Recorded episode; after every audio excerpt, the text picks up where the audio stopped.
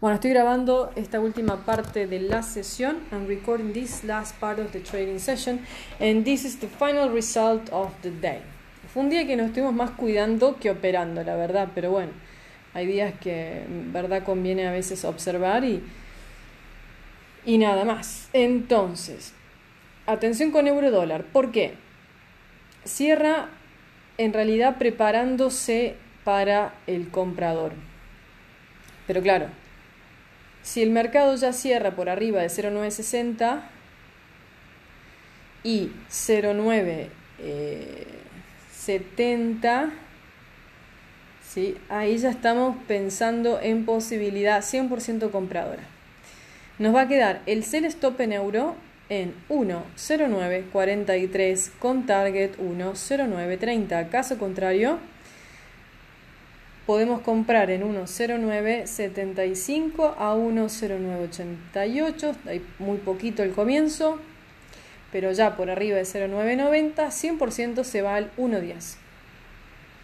So, euro dollar at the 10974 goes up to 10988 and then above 10990 100% buyers back to the 110 we do have the sell stop at 109.43 down to target 109.30 yes.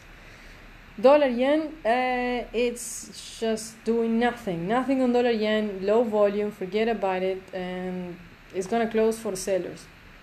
But it's above the 109.50 so we don't know what's the deal here. No tengo idea.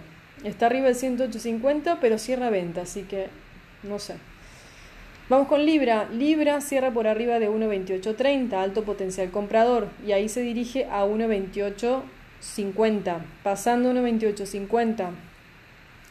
Vamos a marcar con líneas, marquen con líneas para no olvidarse los precios. 1.2850 por arriba va a 1.2880, 1.29. Pero claro, como ya tenemos compra, por más que confirme y tengamos fe en la compra, no podemos adicionarle mucho, a menos que esté muy cerquita de, del precio de entrada, pero igual.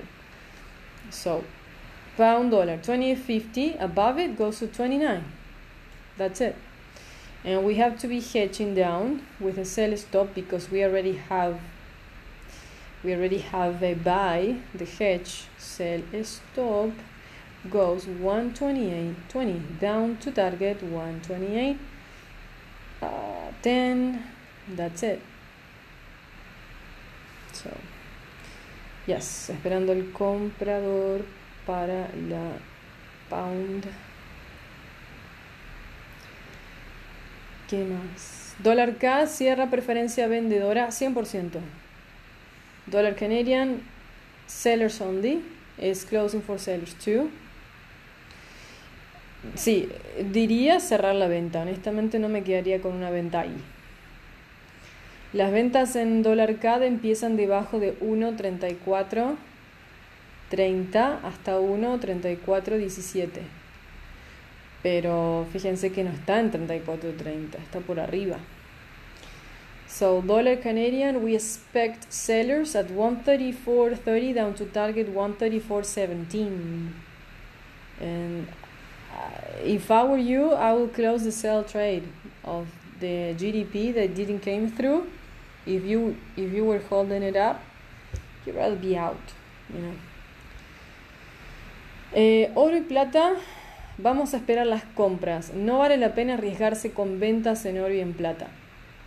No está la compra confirmada, no hay para hacer compra ahora, pero tiene alto potencial por arriba de 17, eh, 16.90, 17 en plata.